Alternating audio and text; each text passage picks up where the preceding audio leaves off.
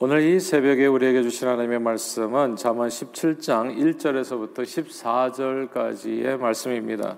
우리 다 같이 한 목소리로 압도하십니다. 시작. 마른 떡 한 조각만 있고도 화목하는 것이 제육이 집에 가득하고도 다투는 것보다 나으니라. 슬기로운 종은 부끄러운 짓을 하는 주인의 아들을 다스리겠고 또 형제들 중에서 유업을 나누어 얻으리라. 도가니는 은을 풀무는 금을 연단하거니와 여호와는 마음을 연단하시니라. 악을 행하는 자는 사 악한 입술이 하는 말을 잘 듣고 거짓말하는 자는 악한 혀가 하는 말에 귀를 기울이느니라. 가난한 자를 조롱하는 자는 그를 지으신 주를 멸시하는 자요 사람의 재앙을 기뻐하는 자는 형벌을 면하지 못할 자니라. 손자는 노인의 멸류관이요 아비는 자식의 영환이라. 지나친 말을 하는 것도 미련한 자에게 합당치 아니하거든 하물며 거짓말하는 것이 존귀한 자에게 합당하겠느냐? 뇌물은 그 임자가 보기에 보석 같은즉 그가 어디로 향하든지 형통하게 하느니라. 허물을 덮어주는 자는 사랑을 구하는 자요 그것을 거듭 말하는 자는 친한 것을 이간하는 자니라. 한마디 말로 총명한 자에게 충고하는 것이 매, 매 백대로 미련한 자를 때리는 것보다 더욱 깊이 박히느니라. 악한 자는 반역만 힘쓰나니 그러므로 그에게 잔인한 사자가 보냄을 받으리라. 차라리 새끼 빼앗긴 앙콤을 만날지언정 미련한 일을 행하는 미련한 자를 만나지 만날 것이니 말 것이니라. 누구든지 악으로 손을 갚으면 악이 그 집을 떠나지 아니하리라. 다투는 시작은 두 개에서 물이 새는 것 같은즉 싸움 이 일어나기 전에 시비를 그칠 것이니라. 아멘.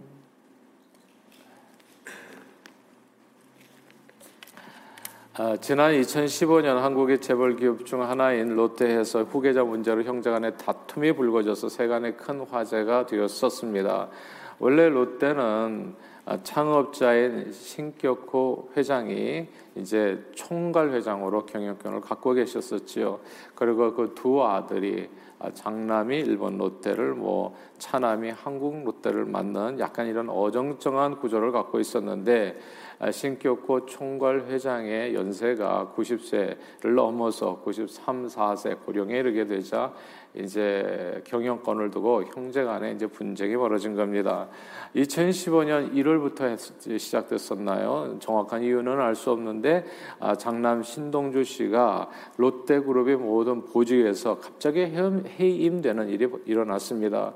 고령의 신격고 총괄 회장의 경영 일선에서 완전히 물러나게 되면서 아, 그렇게 차남 신동빈 씨로 아, 모든 경영 체제가 이제 확립되는가 보다 이제 우리들은 그렇게 생각을 했었던 거죠. 아, 사람들은 대중은 근데 웬걸 그의 7월에 이번에는 심신 상태가 미약하신 고령의 아버지 신격호 회장님을 일본으로 데려간 장남 신동주 씨가 신동빈 계열의 이사들을 모두 해임하는 일이 벌어진 겁니다. 이제 그 이후로 이제 뭐 계속해서 어 이제 싸움이 있었던 거죠. 약 6년간에 걸쳐서 롯데 경영권을 둘러싸고 형제 사이에 이제 막 치열한 공방전, 아, 거의 이제 동생이 다 이렇게 사실은 이렇게 지키는 형태고 아, 형이 이제 억울하니까 이제 계속 공격하는 아, 그런 일이 이제 계속해서 이어졌던 거죠. 그 과정에서 롯데는 대외적인 이미지에 정말 엄청난 타격을 입게 되었고 아, 신 회장의 가족들은 그렇게 싸우는데 서로 어떻게 하나 될 수 있겠어요? 이제 완전히 콩가루가 돼버린 겁니다. 아, 재벌 그룹의 자녀들이면 어떻습니까, 여러분? 아마 평생 좋은 옷에 좋은 차, 뭐 매번 아, 뭐 새로운 신차를 타고 다닐 수 있을 거예요, 그렇죠? 그리고 좋은 집에 뭐 의리의리한 좋은 집에 진짜 집안에 없는 것 없이 다 갖추고 좋은 음식을 먹고 살 수 있는 그런 사람들입니다. 먹고 사는 일에 아무 부족함이 없는 사람들. 근데 경영권 다툼에서 서로 과연 그런 사람들이 먹고 사는 게 아무 문제가 없다고 해서 과연 행복할런지는 알 수가 없습니다.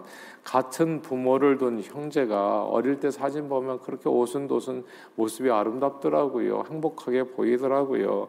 같은 부모를 둔 형제가 그 총수 자리를 두고 수년 동안 이전 투구하는 모습은 결코 아름답거나 이제 행복해 보이지 않습니다. 아, 오래전에 그런데 제가 학창 시절에 읽었던 이야기 가운데 아마 여러분들도 다 읽어, 읽으셨을 거예요. 초등학교 시절이었나 옛날에는 국민학교였는데 의좋은 형제 이야기를 읽었습니다. 우애가 좋은 형과 아우가 살았었죠. 시골에 살았었는데 형제 모두 부모 사후 후에 부모님의 재산을 정확하게 나누어 분배했습니다. 형은 일찍 결혼해서 자녀들이 많았는데 이제 아우는 아직 독신. 아, 그래도 평소에도 이 형제들이 서로가 우애가 좋아서 늘 새로운 음식이 하나라도 생기면 반드시 함께 나누어 먹는 형제였죠. 그래서 결혼 후에도 서로 왕래하면서 한상에서 이제 같이 식사를 했던 겁니다. 이제 그러던 중에 이제 같이 가을날 추 수를 마치고 아, 형은 생각 형이 생각할 때 동생이 이제 이제 분가에서 살면서 이제 살림이 많이 들었는데 아마 도움이 필요하지 않을까 이제 예전하고는 좀 다르게 이제 도움이 필요할 거다라고 생각해가지고 밤에 몰래 자신의 볕단을 갖다 몇 개를 집어다가 이제 아, 동생의 볕단에 이제 옮겨 놓은 겁니다. 근데 동생 생각에는 또 자녀가 많은 형에게 오히려 더 많은 양식이 필요할 것이라고 생각해가지고 역시 밤에 몰래 아, 자기의 볕단 몇 개를 집어다가 이제 형의 볕단에다가 이제 옮겨 놓은 것이죠. 이렇게 서로가 서로를 돌봐서 밤에 아무도 모르게 볕단을 갖다 왔다 갔다 이렇게 옮겨 놓으니까 아침에 일어나 보면 자기네들 볕단이 똑같은 거예요. 하나도 차이가 없이. 그래서 이제 이게 웬일인가 의아해 하면서도 계속 이제 그 일을 계속 했는데 어느 날 우연히 서로 볕단을 들고 이제 밤에 이제 상대방을 향해서 이제 나아가다가 환한 보름달 아래에서 누군가를 만나게 되는 겁니다. 상대방을 향해서 땀 흘려 볕단을 쥐고 오는 이제 형제가 서로를 발견하게 되면서 이제 서로를 얼싸안고 이제 눈물을 흘렸다고 하는 그런 가슴 따뜻해지는 훈훈한 이야기였죠. 이게 이제 오늘날까지 아마 여러분들도 다 기억하실 거예요. 오랫동안 좋은 이야기로 좋은 이미지로 우리 가슴에 남아 있잖아요. 형제는 비록 부모를 일찍 여의고 가난하게 살았습니다. 아, 그러니까 뭐 옛날이었으니까 무슨 자동차가 있었겠습니까? 아, 그리고 무슨 의리의리한 집이랄지 뭐 이런 거 뭐 편리한 그런 것이라 없었겠죠. 그러나 그렇게 부모를 일찍 여의고 서로 가난하게 살았지만 서로 감동이 넘치는 행복한 삶, 서로를 위해 주고 서로 화목했을 때 그런 삶을 살았던 겁니다. 그 얘기가 사실 오늘 본문이죠. 오늘 본문 1절 말씀입니다. 오늘 사실 잠언은 한 절 한 절이 다 사실 이렇게 아, 이렇게 돌아가면서 이렇게 사실 그 의미를 생각하면서 보면 아, 굉장히 삶에 사는데 굉장히 지혜가 될 만한 아, 정말 행복하게 사는 길이 다 있습니다만 이 내용을 다 하기는 좀 어렵고 딱 1절만 같이 해보는데 17장 1절 같이 읽겠습니다. 같이 읽어볼까요? 시작 마른 떡 한 조각만 있고도 화목하는 것이 제육이 집에 가득하고도 다투는 것보다 나으니라 아멘 여기서 화목하는 것이 낫다. 여기다 밑줄을 치셔야 됩니다. 화목하는 것이 낫다. 오늘 이 아침에는 우리가 딱 한 가지만 이렇게 마음에 새기고 가시면 좋을 것 같아요. 화목하는 것이 낫다. 예. 그러니까 물질이나 뭐 사람들은 여러 가지 때문에 소유욕 때문에 이제 사실 다툴 때가 있잖아요. 근데 그 무엇보다도 화목하는 것이 낫다.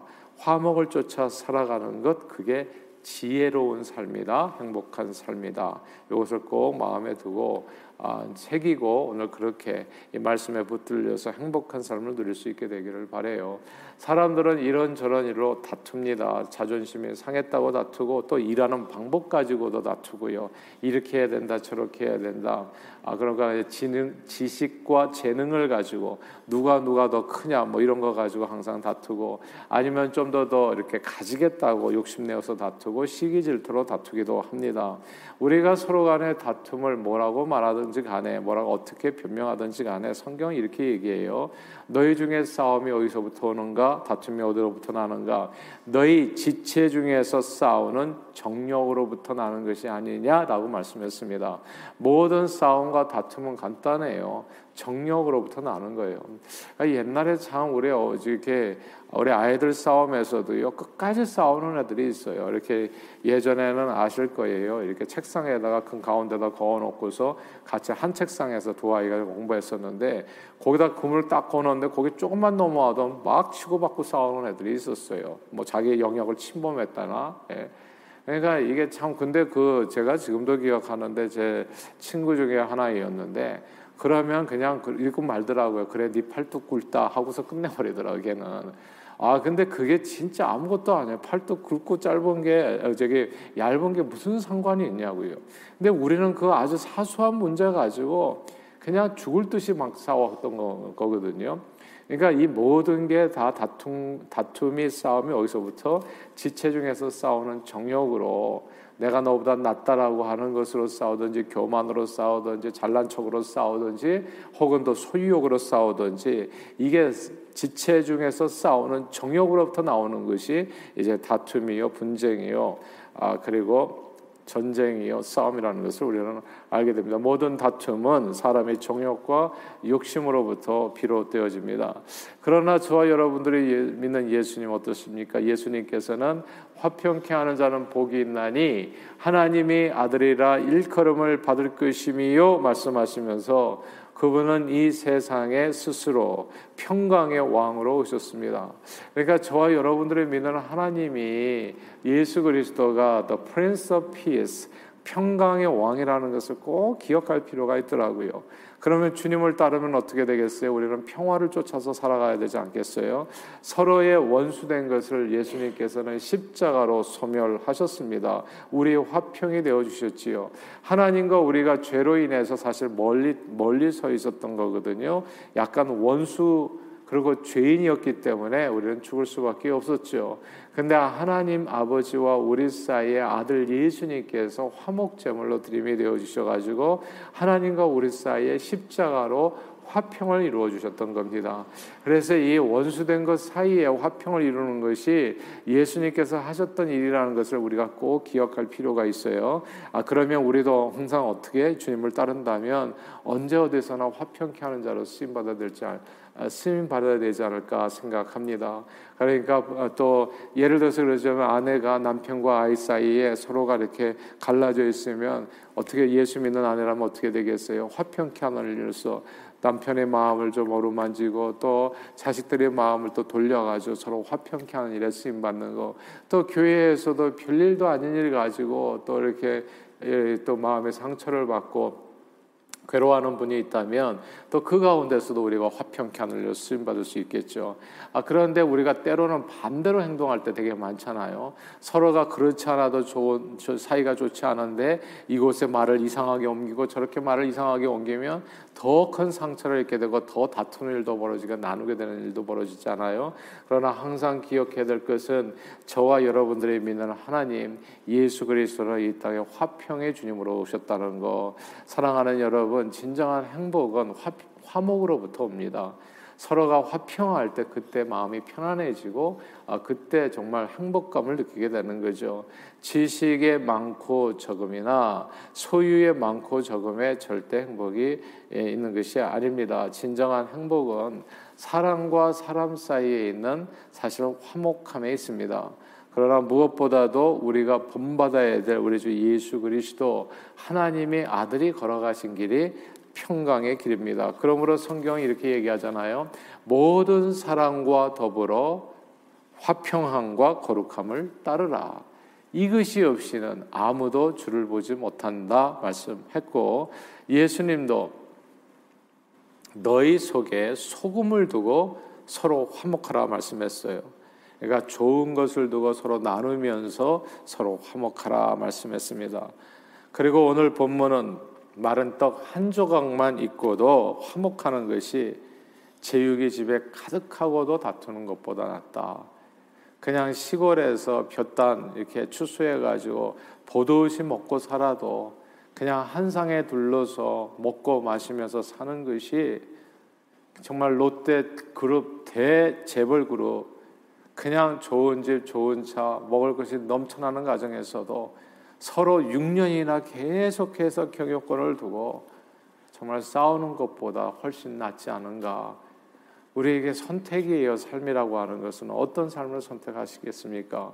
항상이요. 전쟁을 선택할 수 있고 싸움을 선택할 수 있고 다툼을 선택할 수 있고 언성 높이는 일을 선택할 수 있어요. 그러나 반면에 우리는 항상 평화를 선택할 수도 있다는 것을 꼭 기억할 필요가 있습니다.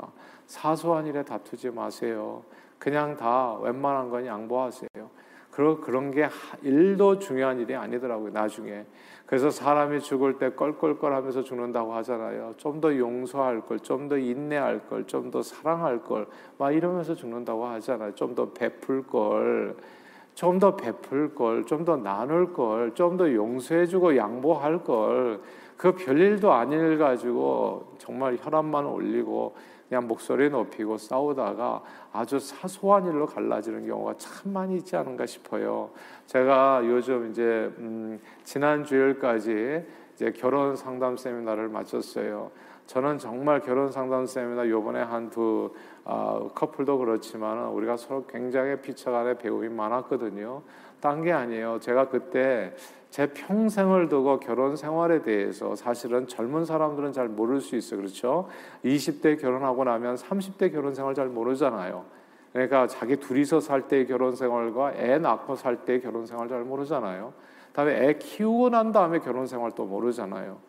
그래가지고 사람이 뭐 결혼을 해본 적이 있어야지. 그러니까 그냥 리허설도 안 하고 막 결혼을 갖다가 그냥 바로 본론으로 들어가서 그냥 본선 치르듯이 경기를 해나가듯이 이렇게 살다 보니까 그냥 처음 맞는 일들이 너무 많은 거예요. 그래가지고 거기서 부딪히다 보니까 실수도 많고 깨짐도 많고 근데 그 고비가 있어요 항상 살아갈 때도 제가 이 두 커플에도 요번에 정말 간절히 얘기했는데 인생을 살아가는데 인생은 실제이기 때문에 항상 환상적으로 손잡고 그렇게 항상 좋은 일만 있는 게 아니다. 밖에 예, 이 날씨를 보면 굳었다 흐렸다 또 좋았다 나빴다 하는 것처럼 인생 자체가 수도 없이 그런 순간들이 있는 것이다. 그러나 그 모든 순간을 잘 견디면 된다. 그 순간만 잘 견디면 되거든요. 다투지 않으면 된다고 화평을 쫓아 행하면 되는데 그 순간에 그냥 에스컬레이터 되는 순간이 있어요. 막 처음에는 먹는 거 하나 가지고 얘기하다가 그러다가 그것이 갑자기 그냥 상대방의 가정 얘기 뭐 이렇게 너희 부모님한테 뭘 배웠나 막 이런 식으로 얘기하기 시작하면 이게 에스컬레이터가 되면서 별일도 아닌 일 가지고 나중에는 헤어지는 거예요. 그래서 정말 그런 얘기가 있지 않아요? 감자를 갖다가 소금에 찍어 먹습니까? 설탕에 찍어 먹으면서 가지고 이혼 법정까지도 가는 커플이 있다고. 그러니까 별일 아닌 거 가지고 막 다투기 시작하고 자존심 문제가 돼 가지고 거기까지 가는 거예요. 그러나 오늘 성경은 얘기하는 겁니다. 잘 먹고 잘 사는 것을 목표로 하기보다는 서로 화목하게 사는 것을 목표로 살아가라. 신앙생활에도 마찬가지입니다. 저희가 당회를 하면서 나중에 교회 리더십을 뽑을 때 딴 것보다도 가장 먼저 뽑아야 될 것이 뭐냐면 교회가 크고 위대해지는 게 일도 중요하지 않다. 교회는 제가 보니까 화목하면 돼요. 예. 우리가 행복하자고 신앙생활 하는 것이지 누구 누구가 아이디어가 좋아가지고 이래를 해야 되고 저래 되고 그거 가지고 분쟁하고 핏대내고 소리 지르고 하고 막 마음 상하고 말이지 만나는 게 힘들고 이게 무슨 짓인지 알 수가 없는 거예요. 그러니까 딱 하나 마른 떡 하나만 가지고도 크지 않아도 된다. 우리 화목하게 살자. 행복하게 살자. 요게 이제 우리 당회에서도 예전에 정말 마음으로 제3, 제3 우리가 하나 마음 모아가지고 결정한 그런 내용들이에요. 그러니까 오늘 본문의 얘기입니다. 지혜롭게 사는 것은 큰 집 짓고 잘 먹고 잘 사는 게 지혜가 아니라 그 모든 것보다 나은 게 뭐라고요? 화목한 거. 그리고 화목은 예수님께서 가신 길입니다. 인생을 사는 지혜는 서로 화목하는 겁니다. 그러므로 오늘도 평강의 왕이신 예수님을 본받아서 화평을 쫓아 행하여 이 세상에서 평화의 도구로 서로 화목하게 하는 일에 존귀하게 쓰임받는 저 여러분들이 다 되시기를 주 이름으로 축원합니다. 기도하겠습니다. 하나님 아버지 이 세상의 화목 제물로 우리 주 예수 그리스도를 보내 주시어 서로 원수된 것을 십자가로 소멸하시고 하나님과 우리 사이에 그리고 우리 서로 화목해 주신 하나님의 은혜 감사드리며 또한 주님의 은혜를 찬양합니다. 늘 평강의 왕으로 오신 이 예수 그리스도를 본받아서 우리도 범사의 화평을 쫓아 행하여 세상을 주님과 화평케 하는 일에 화목케 하는 일에 쓰임 받고 또 우리 서로 간에서도 화목케 하는 삶으로서 행복한 삶 누리며 주님을 영화롭게 하는 저희 모두가 되도록 축복해 주옵소서. 감사드리었고 이 모든 말씀 예수 그리스도 이름으로 간절히 기도하옵나이다. 아멘.